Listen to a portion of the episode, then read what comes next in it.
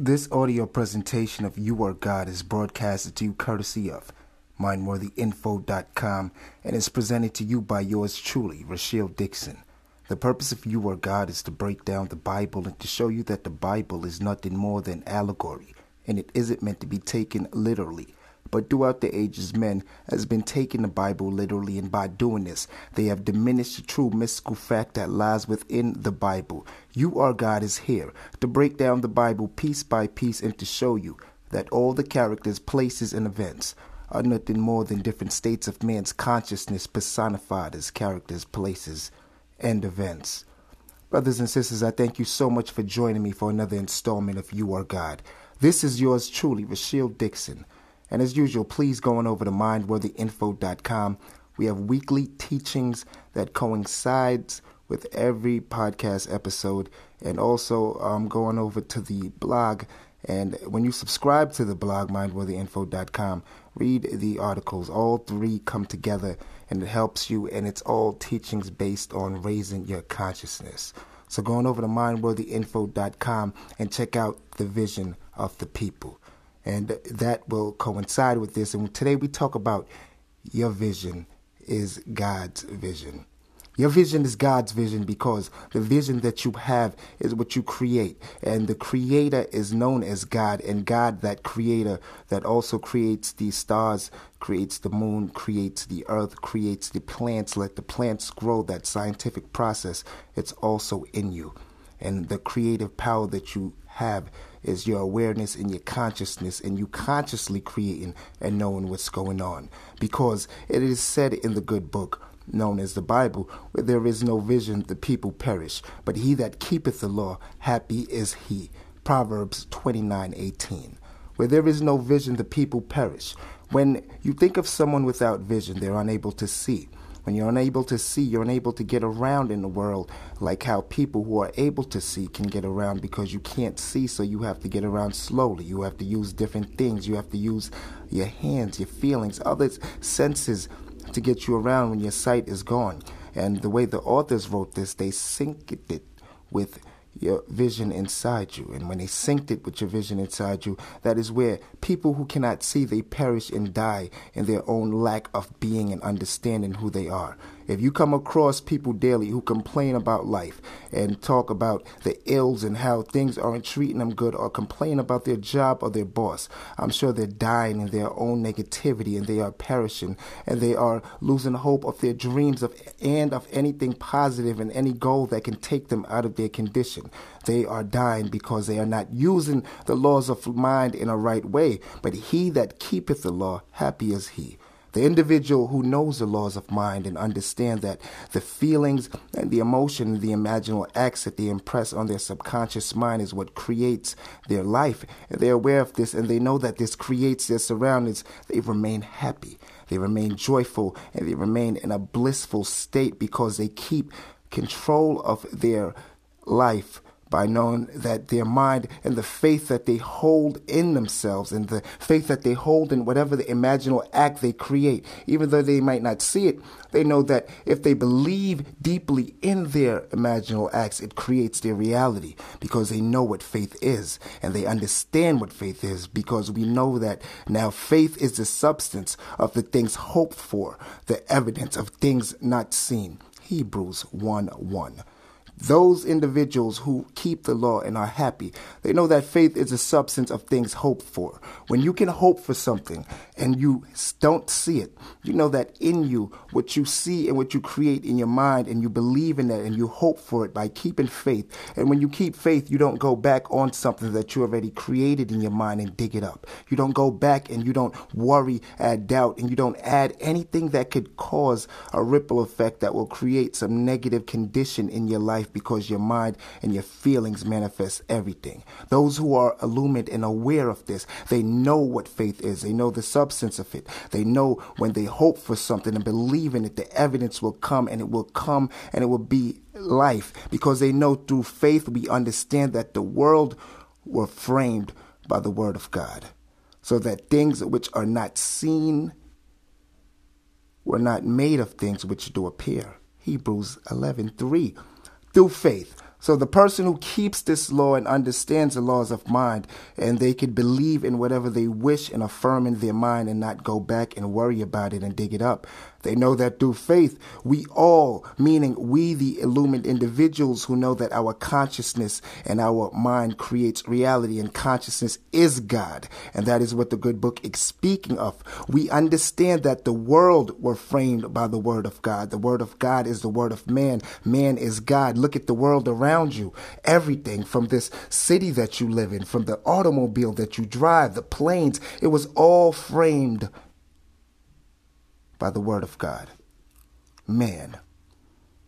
Some individual in their mind, even the laws that we go by that govern our land, was first framed in the word of God by the mind of man, and they wrote it down, and it became the word, and now it is the law that we go by.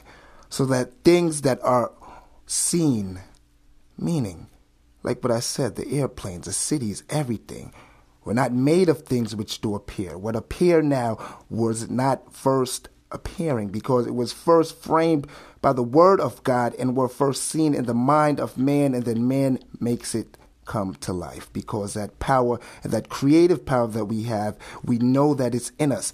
Everything is spiritual, and the spiritual world is within because we know that for we know that the law is spiritual and that is the laws of mind and the mind controls everything a spiritual thing spirit comes from the word spiritus and we know that spiritus means strength vigor and also mind the mind is the power that we hold for we know that the law, the laws of mind, is spiritual, but I am carnal, sold under sin.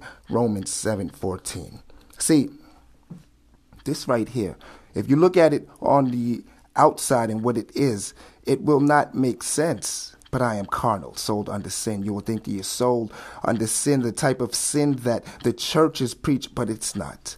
This connects with the law of mind and connects with knowing your vision is God's vision because for we know that the law is spiritual. The law of mind is spiritual. It's in the mind, but I am carnal. Meaning man will look at the carnal being that he is and believe that is what he is supposed to be. Meaning, the outside world will be giving him hell and he will make his emotions get the best of him. He will look at all his problems and he will make them become giants and he will become a grasshopper and get crushed and he will make his own words become something that dig this hole deeper and deeper and he will have nothing but problems because he will be sold under sin. Sin comes from when archers would shoot their bow and they would miss the mark and they would fail. But this was placed in the good book, and churches have basically took the word out of context and people believe sin means they're going to burn and go to hell so now they're scared and they put fear in their subconscious and nothing but hell comes to them because they're not understanding. They must control that. Sin is when you miss the mark and so many people are sold under sin because daily they will complain about life and they will complain about their problems and hell will come to them and they will be burnt by life and their own words will burn them and that is a true sin. Not when you die but people live in sin now and they're sold under sin because they're falling for the carnal mind and not for that spiritual and not knowing the law. But those who know the law, they sit back and they say, I thank God through Jesus Christ our Lord.